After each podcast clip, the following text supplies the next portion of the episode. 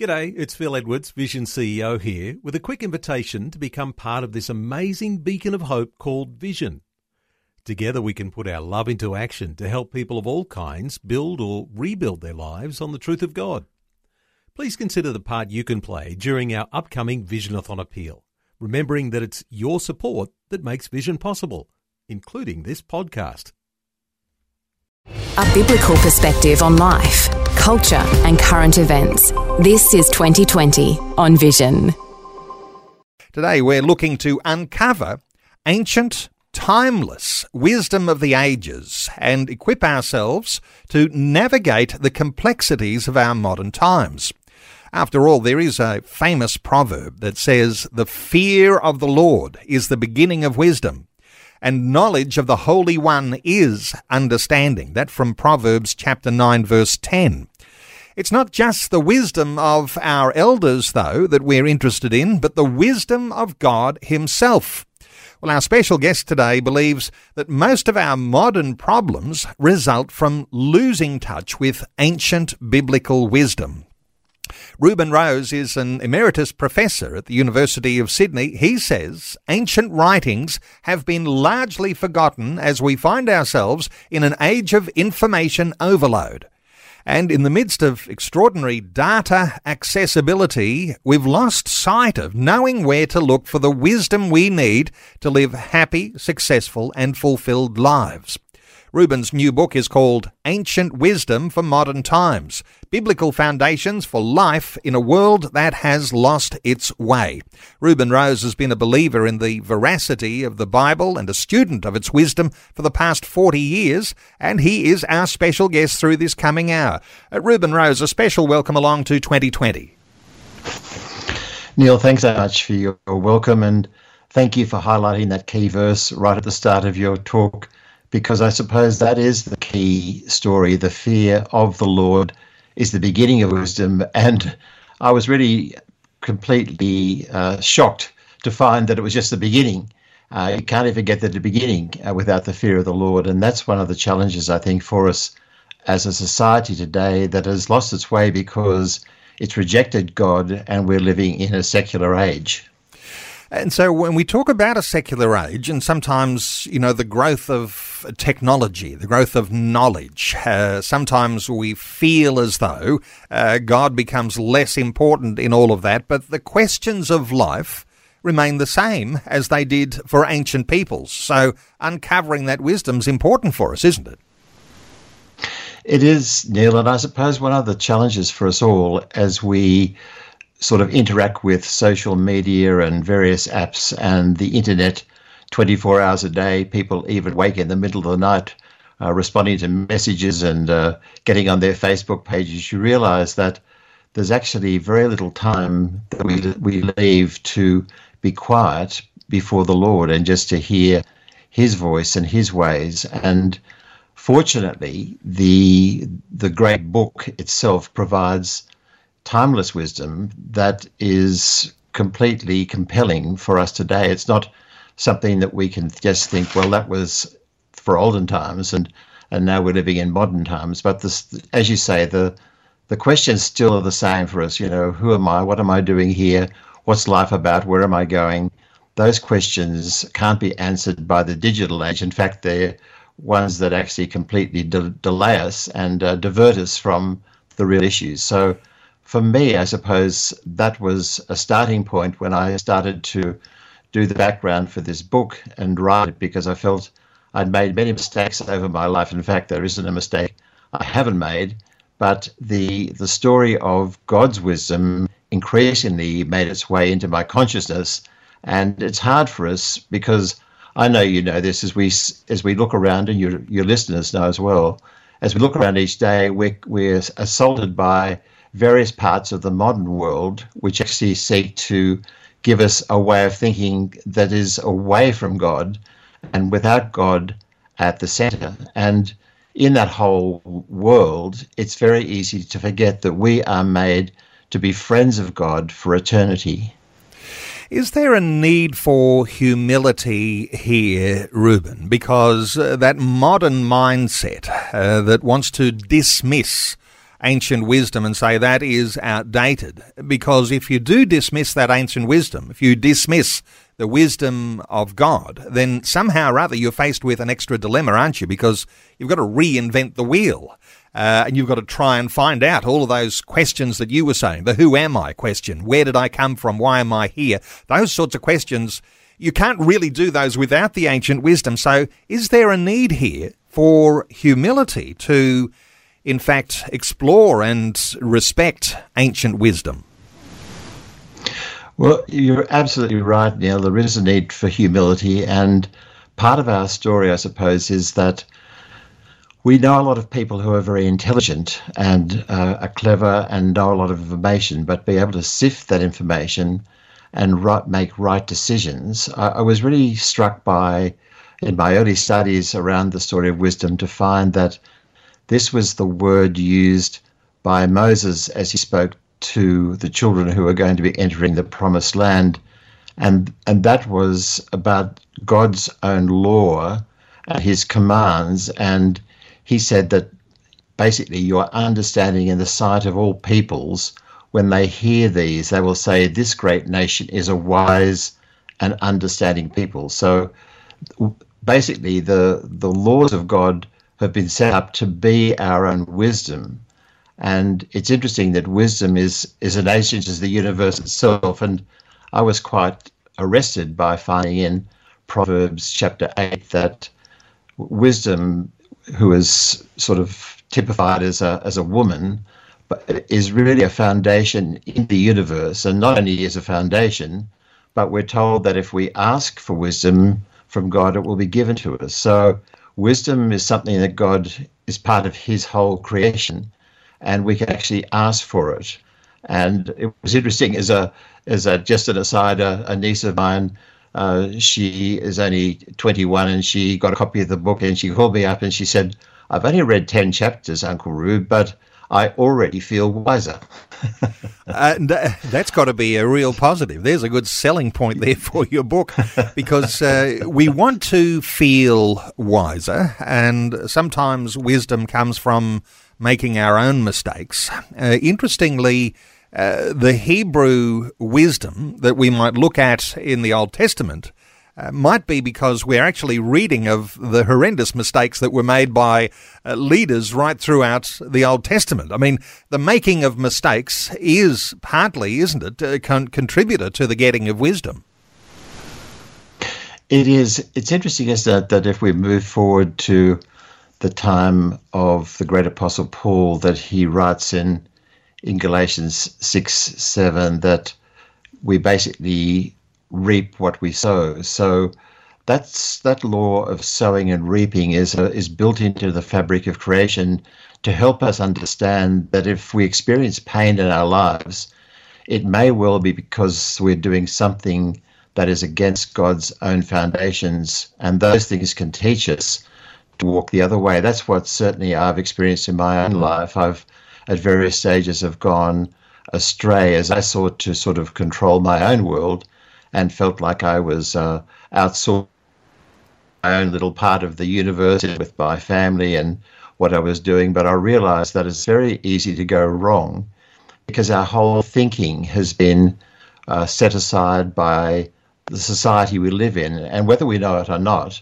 we are sort of conformed to the world.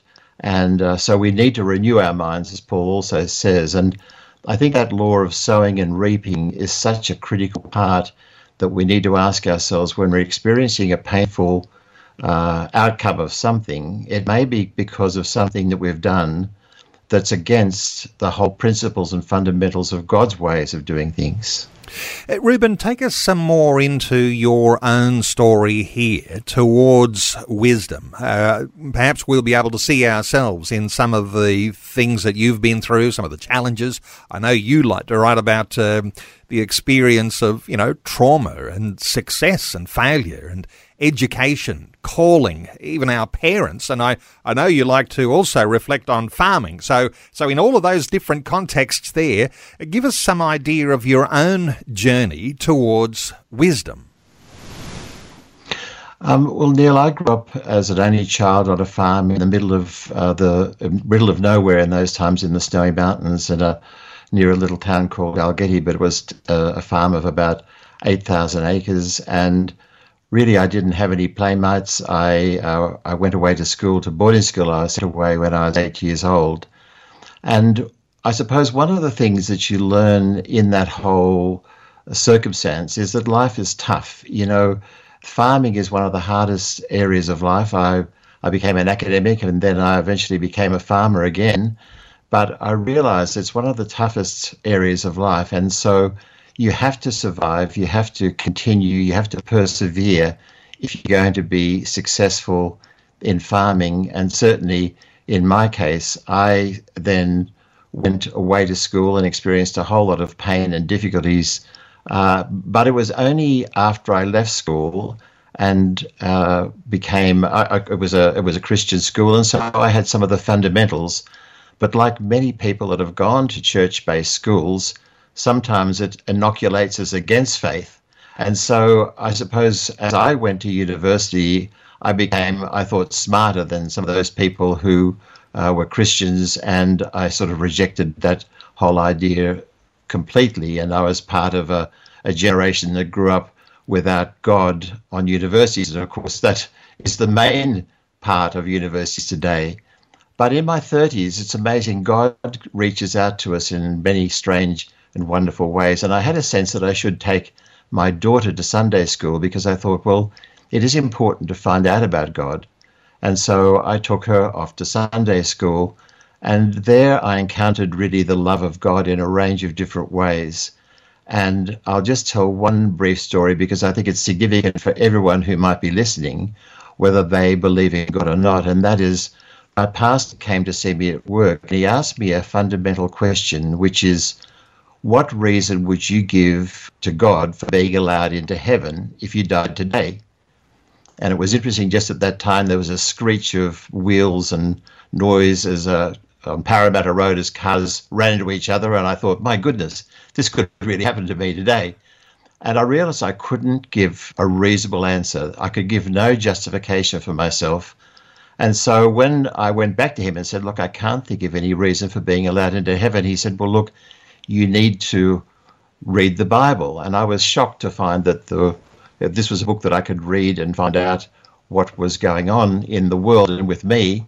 And the eventual outcome of that was I understood the extraordinary free gift of God to come to Him.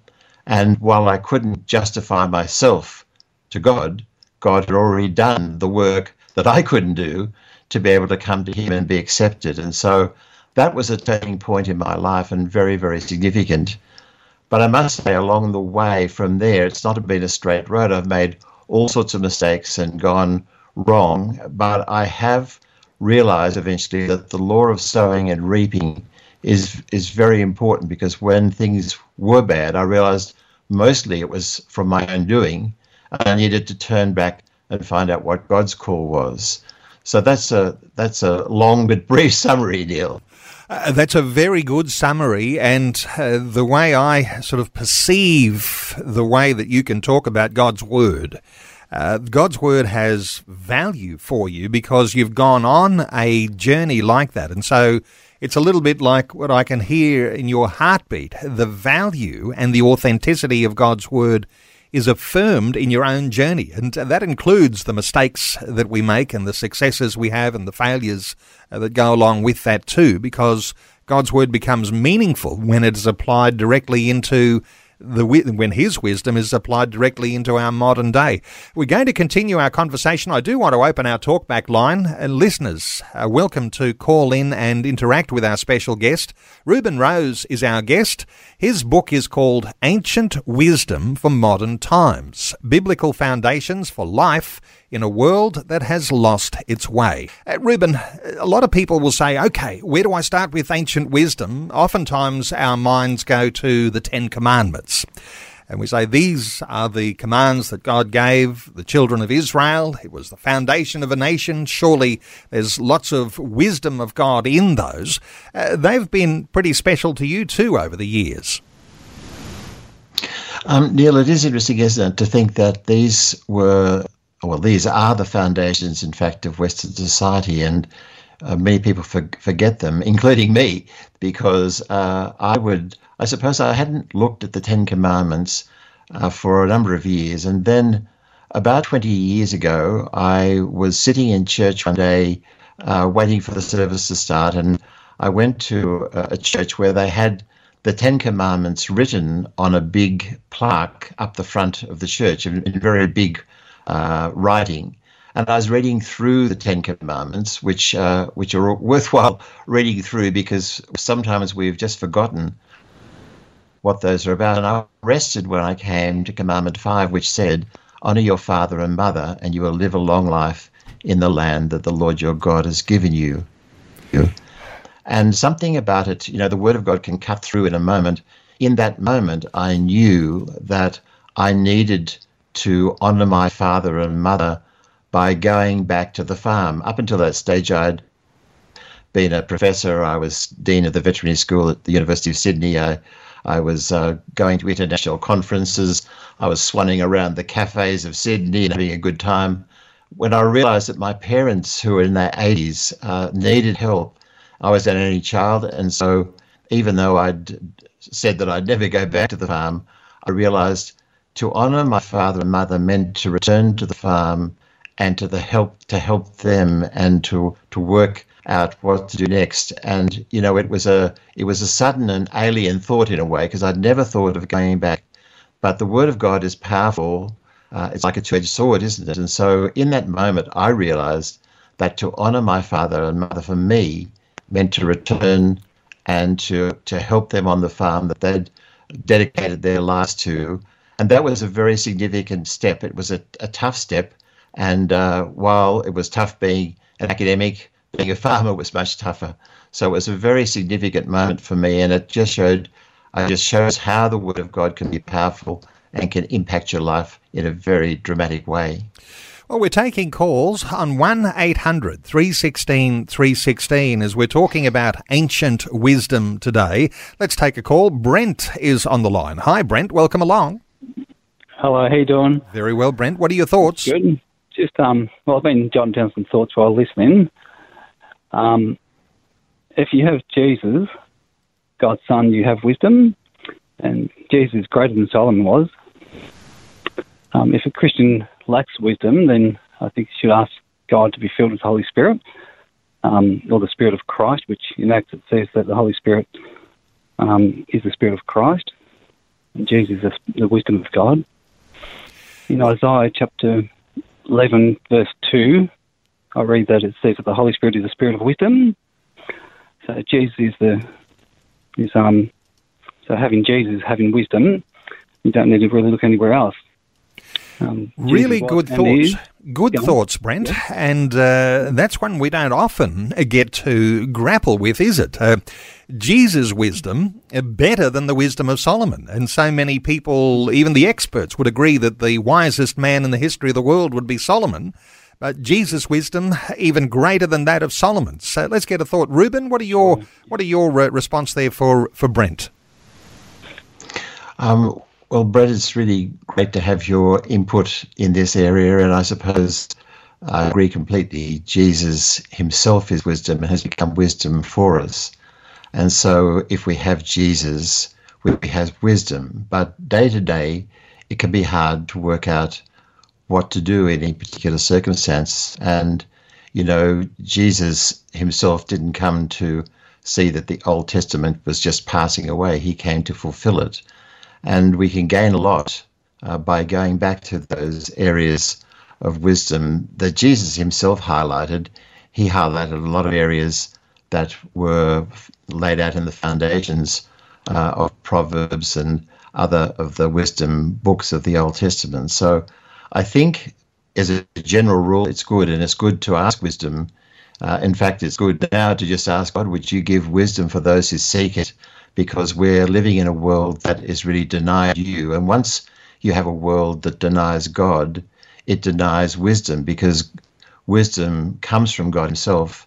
And without a fear of the Lord, which means the Hebrew means to venerate, to respect, to stand in awe of God, without a fear of the Lord, we can't even get to the beginning of wisdom. So I think those points are, are really key. And, you know, one of the things that I've tried to do in this book is to write about wisdom from a range of different perspectives in terms of what will be helpful to people to understand. So it might be, you know, wisdom in the workplace or wisdom in communication or wisdom in parenting, wisdom in planning. And so a, a number of different areas I've tried to bring together the Old Testament and the New Testament thoughts that can help us day to day because at various stages in our life we can be a bit lost and we can think what do I do in this circumstance? Well when we go back to the the basis of of wisdom which is the word of God then we can be we can be dramatically helped. And you know just a simple thing like you know a soft word turns away wrath is a, a really important bit of wisdom, and so that's uh, you know a, a, an ancient an ancient piece of wisdom, but you can see it have an impact in each of our lives today. When you uh, turn away wrath with a soft word, you can see it has a powerful impact. And while we've got Brent here, there was a second element you raised to Brent, uh, the Holy Spirit being uh, the spirit of wisdom. So, uh, just to pick up here from Reuben, the connection here, because what we're talking about is the Bible, a written book. Uh, passed down from generation to generation, uh, the wisdom of God that's passed on uh, not only to individuals but to nations, uh, the Holy Spirit and His role in bringing that wisdom to life. Uh, a lot of people are just leaving that Bible on the bookshelf and they're hoping they'll get the wisdom from other sources. Uh, what are your thoughts here for the role of the Holy Spirit? You asking me? Um, well, Um, No, you're getting uh, Reuben here. oh, okay. Okay, sure.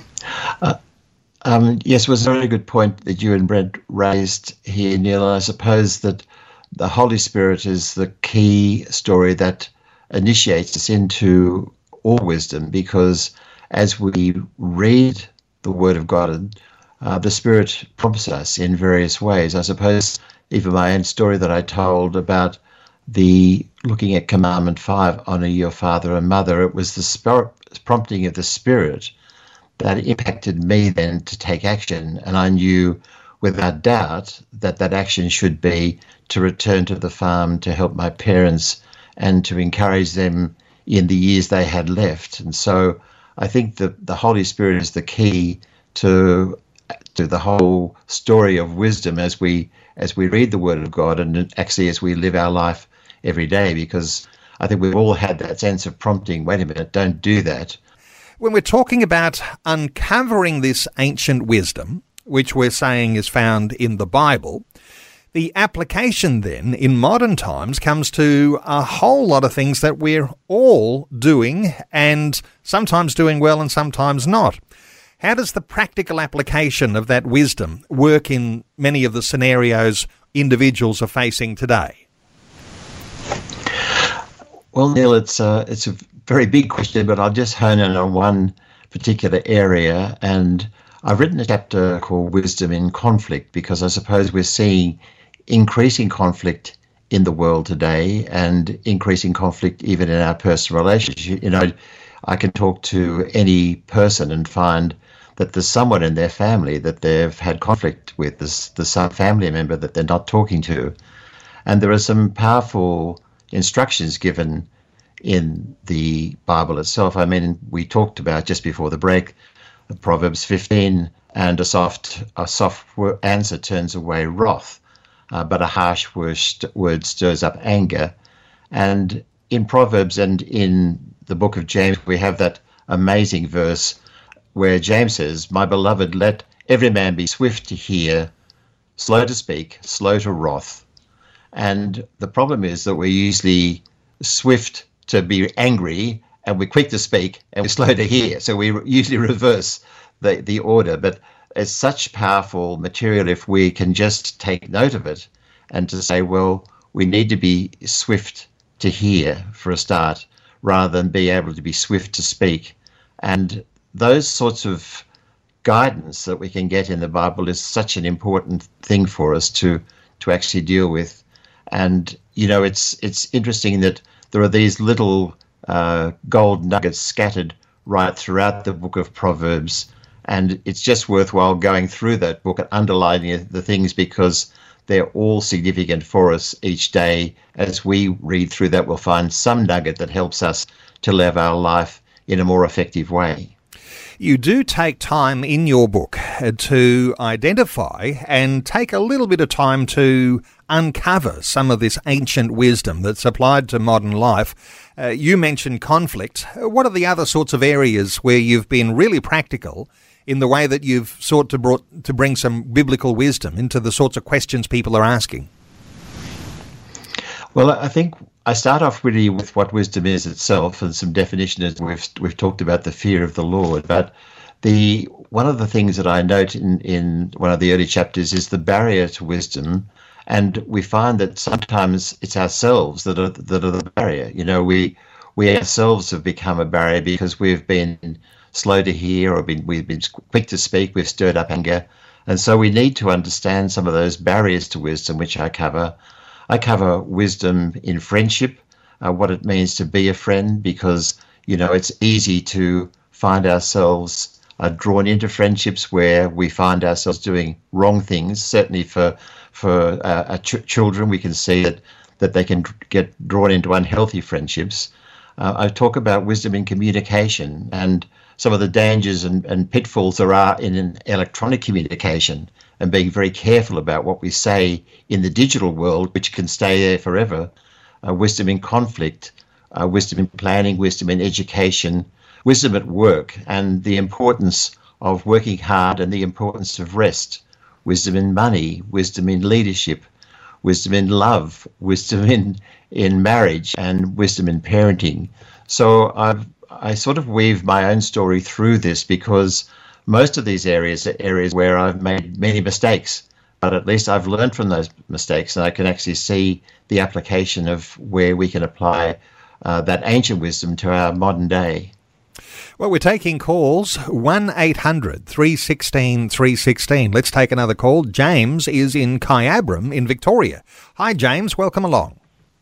Hey, Neil. Uh, I'm sorry, I didn't get the speaker's name. I'm pretty. I do this nearly every Reuben, time. Reuben is our guest. Reuben. Uh, yeah. Reuben. What a good name. Yeah, I, I hope that you can allow me to bring this around to a, a discussion that I had with a Muslim that sort of clarifies. Oh, I don't know if it, clar- it just sort of it comes into the same subject of what you're talking about. And so after a many many parts of the discussion, he ended up saying, "Oh, you fear us," and and I said to him, "How can I fear something I do not respect?" The atrocities, the trauma, the, the, the, the, you know, just we won't go into more detail. You know exactly what's going on. So, but what uh, the Holy Spirit had said to me was, um, one time I met a guy from Korea, and uh, his name was Noel, in the Australian term of the word Noel. Um, and he, but he said to me, Jim, I don't like this name. My father called me Sukoon. And uh, so I understood he preferred me to call him Sukoon. But one day the Holy Spirit prompted me to say to, to Father, to Jesus, what uh, what do you prefer? Because his real name's Yeshua. There's no J's in the Hebrew language. Um, and he said, I prefer Yeshua. It's the name my father gave me. So we know Jesus come from the Spanish and Jesu from the from uh, the Greek. Um, and that's just out of relationship. Uh, something I, have said before. It's all about relationship. We need to talk to God. People think that we can't hear the voice of God, but he, God said, Those who are my sheep, they know my voice. So everything I do, whether I tithe, I ask God, how much should I give? Whether I'm wanting to read a scripture, what should I be reading? Um, you know, I'm not making that on purpose. I don't get it all right. But I believe that we need to sometimes go back to the original Hebrew. It's amazing when you look at the word faith in the original is actually trust. Uh, faith comes by trust. Uh, but no, faith comes James, by hearing. You're making a, you're making some good points here, and there's quite a number. And uh, I'll throw over to, to Reuben for his response here. But there's a whole lot of different areas there, and uh, some things that you know may be unique to James uh, because of those relationships, those uh, conversations that he's had. But uh, what are your responses here for, for James on on one or two of those items, Reuben?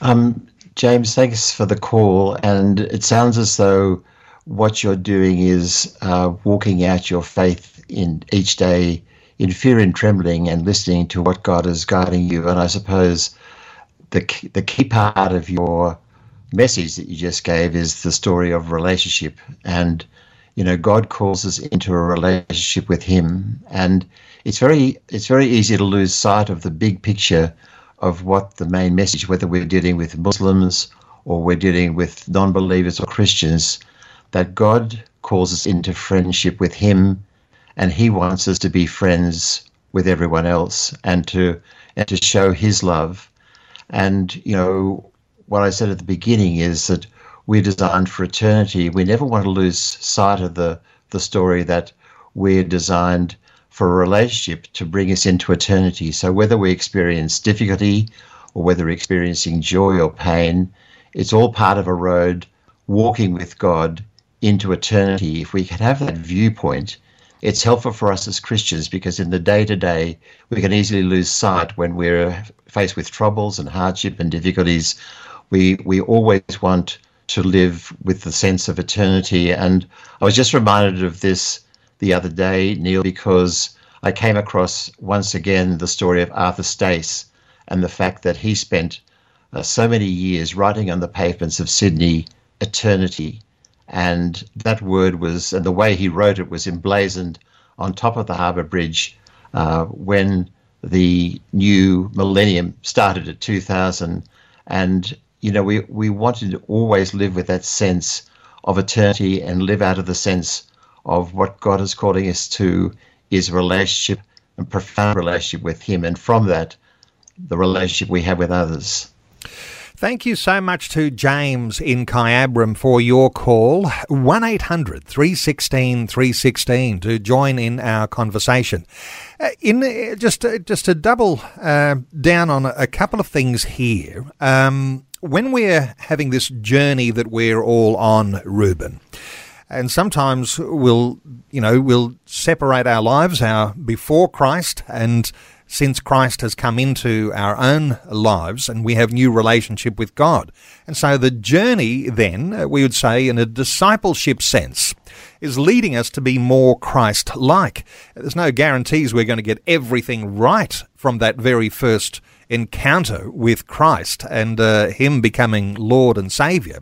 But we're on this journey. And so, is there a sense in, in which we describe our discipleship journey as a discipleship journey on towards God's wisdom and away from the foolishness of our own selves or of of the enemy. Uh, what are your thoughts here for what wisdom means for the disciple who's growing more like Christ? Um, Neil, I can certainly speak uh, with first-hand experience of this because uh, there's, there's no more there's no other bloke that's made as many mistakes as I have uh, throughout my life, and I realise that part of the story is this difficulty of be, having a renewed mind. We don't know what we don't know, but we've been formed in a way, increasingly a secular way, that doesn't believe that there is a God. And even if we have the life of Jesus in us, we still have parts of us that haven't been fully reformed. And so it's easy for us to go in the wrong direction. And of course, sin drags us off the path uh, at any moment. So I think we have to be founded in the, fundamentals of what the Bible teaches us because uh, we can easily forget that and we have to be reformed uh, and be renewed in our minds because our minds have been formed by the world, and they continue to be. We're assaulted each day with so much material. And I found that myself, even as a Christian, I was interacting with a, a range of p- people in business and in the secular world. And some of that can easily come into your thinking, and you can start to sort of think that way. This is why the renewing of our minds is so important. And the renewing of our minds is only possible as we take the Word of God and, and sort of imbibe it into ourselves and read it and meditate on it. And uh, that was one of the things that I did learn in my Hebrew studies is that the, the Hebrew word for meditate doesn't mean just to think about it, it means to mutter. Um, it can even mean to sing, but we need to we need to meditate on God's word to say it over, and that was part of the the Hebrew tradition in the early days of uh, of the of the Jews was to was to meditate on that word uh, and Joshua said, as as they entered the promised land, you know, to meditate in the word day and night. And, and that's really a foundation for us today as Christians living in a world that's lost its way. Reuben, in my own personal prayer time, uh, most every day, and uh, some days I miss, most every day I'll pray, uh, Lord, I pray for cleansing of my heart, the renewal of my mind. Uh, when you uh, talk about having a renewed mind, uh, this is not a one off event, is it? My suspicion is, and as has been my experience, the renewal of the mind comes uh, progressively and uh, the necessity for calling on God and His wisdom daily. What are your thoughts for, for how people might think about how I get a renewed mind and get on a path of wisdom? Um, well, Neil, I suppose what you say is such an important thing because the story of renewing isn't a one off event, it's an ongoing event because something of the world tries to keep on putting us back into the world. And so our, our own flesh can take us in the wrong place. I just give one uh, a quick example here, and that's the lure of triangulation, which I talk about in the the chapter of the book on conflict. That it's easier for us to talk uh, about someone to someone else. So when we have a problem with someone, we tend to talk about it to someone else. And I've seen this uh, as almost a constant feature of many churches. Many churches have had problems and splits and difficulties because people uh, talk about the other person. The, the, well, rather than talking to the person involved that they need to be talking to, they talk to another person. And Jesus says quite clearly in Matthew 18 what we need to do that if uh, if your brother sins against him against you, go to him alone, uh, and then if he won't hear, take or two or three witnesses. So there was a principle there that we often fail to take. And most of us, rather than talking to the person that's upset us or offended us, rather than talking to that, we'll talking to them, we'll talk to others. And so there's just a, a, a simple example of something that we can do that can change the, the, our own life, and it can actually change the life of an entire congregation in a church if people stop backbiting and talking about other people to each other it's a, it's a foundational principle which Jesus himself outlines. And of course, the story of forgiveness is another one which is so powerful because Jesus says if we if we don't forgive, he says we can be handed over to the torturers, which sounds pretty tough. Uh, and I don't want to, to be handed over to those torturers. Um, he talks about that at the end of the, the story in Matthew uh, of the of the servant who was forgiven a debt and then failed to forgive another. And Jesus says, if you don't do this, that you will be handed over to the torturers. And you can see that in so many lives that you see around us, and we've each experienced this. A lack of forgiveness is a foundational issue which we know as Christians, but somehow it's it's very very hard for us to do. But we have to remember that we can be handed over to the torturers who are waiting for us. And and uh, I've experienced those torturers myself when I've failed to forgive. So there are consequences uh, to be handed over to the torturers. You don't want to be handed over to the torturers. Interesting when you raise these sorts of things, it takes us deeply into the thought that while we might talk about ancient wisdom, and uh, we might be able to point to it, we might be able to describe it, uh, we might be able to even apply it to ourselves. But we can also, interestingly, here, talking about the torturers, you can actually contrast that wisdom with what the Bible calls foolishness. So you can put yourself on either one way or the other the pursuit of wisdom or uh, being caught in the mire of foolishness, uh, de- rebellion, uh, deception, uh, pride, those sorts of things. Uh, the pursuit of wisdom also highlights those areas, those those negative areas, don't they? No, they, they do, and it, it is interesting, isn't it, that there's a there's a contrast, and as you pointed out, Neil, I suppose it's one thing to know the concept it's another thing to live it out. And I suppose each of us are challenged day to day in our lives. You know, we are imbued by the Holy Spirit if we've given our lives to Jesus, but it's very easy for us to fall off path because I suppose our unreconstructed self can easily be pulled in a direction where we get angry, when we get upset with something, when we're when we're fearful, all those things can take us away, and we need to be pulled back on the road, which God Himself can do through His own Word. And I suppose that's why we have to be so careful of of uh, reading this Word and meditating on it night and day, because that's the source of life. That's the source that takes us through to God Himself and helps us to remember that we're living in eternity.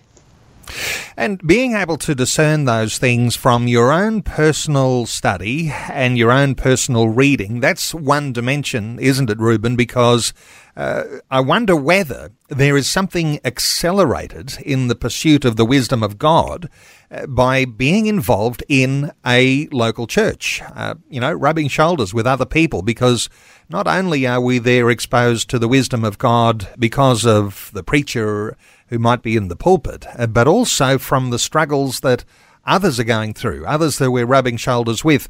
Uh, what are your thoughts here for uh, for the interaction that we're called to have as believers, and how that actually is uh, perhaps a pursuit of the wisdom of God and maybe a more accelerated way?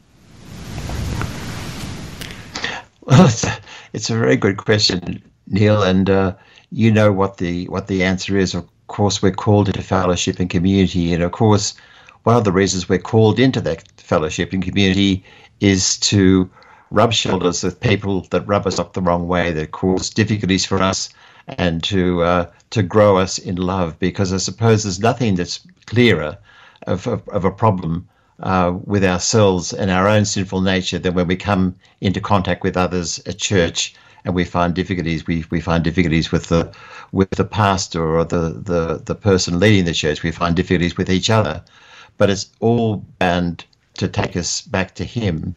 And I heard a very wise person say, uh, "One of we're, we're we're one of two things in a church. We're either a worshipper, Or we're a person, there is a, an accuser of the brethren.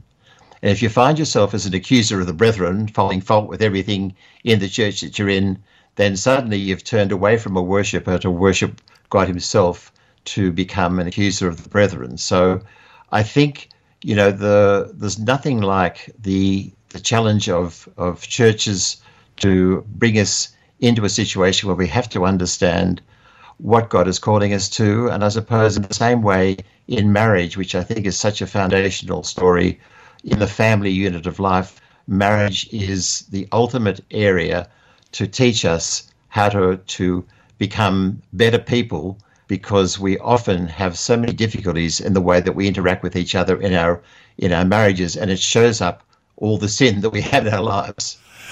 Wonderful stuff. And time has run out, Reuben. But for listeners, you know, they'll know that we'll often spend time talking about money or marriage or family, uh, the workplace, all of those sorts of things. Uh, but we'll not always uh, take time to just say, seek the wisdom of God across all of these different dimensions. And finding some insight into those different dimensions, I'm going to point listeners to get a hold of your new book. And uh, for listeners, you can get a hold of this book at amazon.com.au. So wherever you might be listening to us, you can go online now and you can order it. It's uh, a book that is written by Reuben Rose.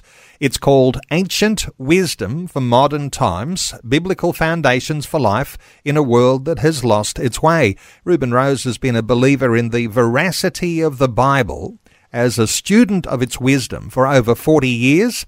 Uh, for the last five years, he's even been studying Hebrew, and I didn't get to talk to you a whole lot about that in order to be able to dive deeper into that ancient biblical wisdom. But you can get a hold of Reuben's book, and uh, you can actually accelerate your understanding of those things because his wisdom is clear on every page. And Reuben Rose, I want to thank you so much for taking some time to talk to us. Just to, to say those connecting points once again, you can get a hold of Reuben's book at amazon.com.au and you can get a message to Reuben, interact with him uh, through his website called inancientpaths.com. inancientpaths.com. Reuben Rose, thanks so much for joining us today on 2020. Thank you, Neil, for your time. I really appreciate it. Thanks for taking time to listen to this audio on demand from Vision Christian Media. To find out more about us, go to vision.org.au.